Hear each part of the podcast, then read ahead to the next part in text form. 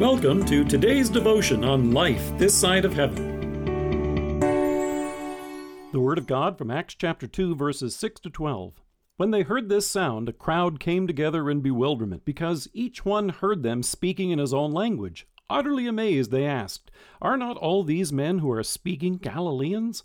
Then how is it that each of us hears them in his own language? Parthians, Medes, and Elamites, residents of Mesopotamia, Judea, Cappadocia, Pontus, and Asia, Phrygia and Pamphylia, Egypt, and the parts of Libya near Cyrene, visitors from Rome, both Jews and converts to Judaism, Cretans and Arabs, we hear them declaring the wonders of God in our own tongues. On the day of Pentecost, the disciples were gathered together in Jerusalem for the Feast of Weeks, Seven weeks after the annual celebration of Passover, people would gather in Jerusalem to give thanks to God for the harvest. As a result, you had folks from all over the empire gathered in one spot at the same time. It was at this moment and at this event that God chose to pour out His Holy Spirit just as He had promised. The result is the long list of cities, regions, and nations that Luke enumerates here in these verses. He could have simply said, There were a bunch of people from a whole bunch of different places. But he didn't. Instead, he lists them in careful detail. Now, at first, that might not seem significant, but if you have a study Bible, you may want to plot out these places on a map. These are locations from all over the empire. They circle the Mediterranean from Europe to North Africa. Why is that important? Here are folks with different languages and nationalities, they have different skin colors, different cultures, and different accents. Last week, the Crayola Company released a new 32 pack of crayons to represent the world's skin tones. It's their new Colors of the World packet. It includes such colors as medium light rose and deep almond. If you or your kids were drawing a picture of the people on this day in our text, you'll want to have one of these packs.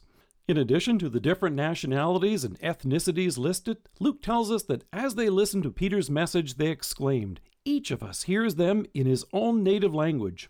What's fascinating about this is that God didn't erase their individuality. The miracle that took place didn't make them all look or sound the same. Instead, he shared the one gospel proclamation of our Savior's dying and rising again to bring them forgiveness of sins and everlasting life.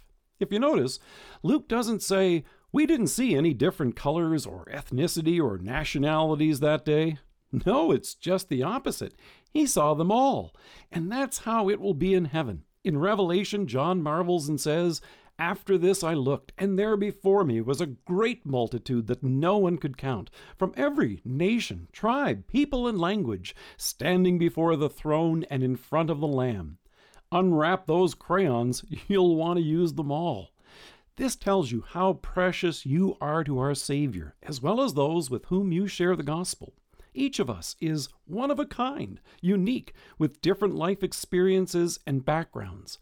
That's what makes this good news of Jesus' death and resurrection so amazing.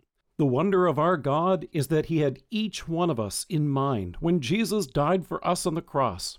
You're not just a face in the crowd. Jesus knows you, loves you, and forgives you. He knows our joys and hurts, our triumphs and sorrows. He speaks our language. He knows our sin, and He brings us forgiveness and eternal life. This same Holy Spirit who enabled the disciples to be heard in all of these different languages on Pentecost is the one who inspired Luke to carefully record each of these cities, regions, and nations here in our text. By the grace that God has given us and our Savior, you and I have a place in this family picture right now and will one day rejoice before His throne in heaven. Let us pray. Holy Spirit, open my eyes that I may see the depth of love that our Heavenly Father has shown in sending His Son to be my Savior and the Savior of the world. Amen. Thank you for joining us. If you're listening to us by podcast or on Alexa, we invite you to browse the resources that are available on our site at lifethissideofheaven.org. God bless you and have a great day.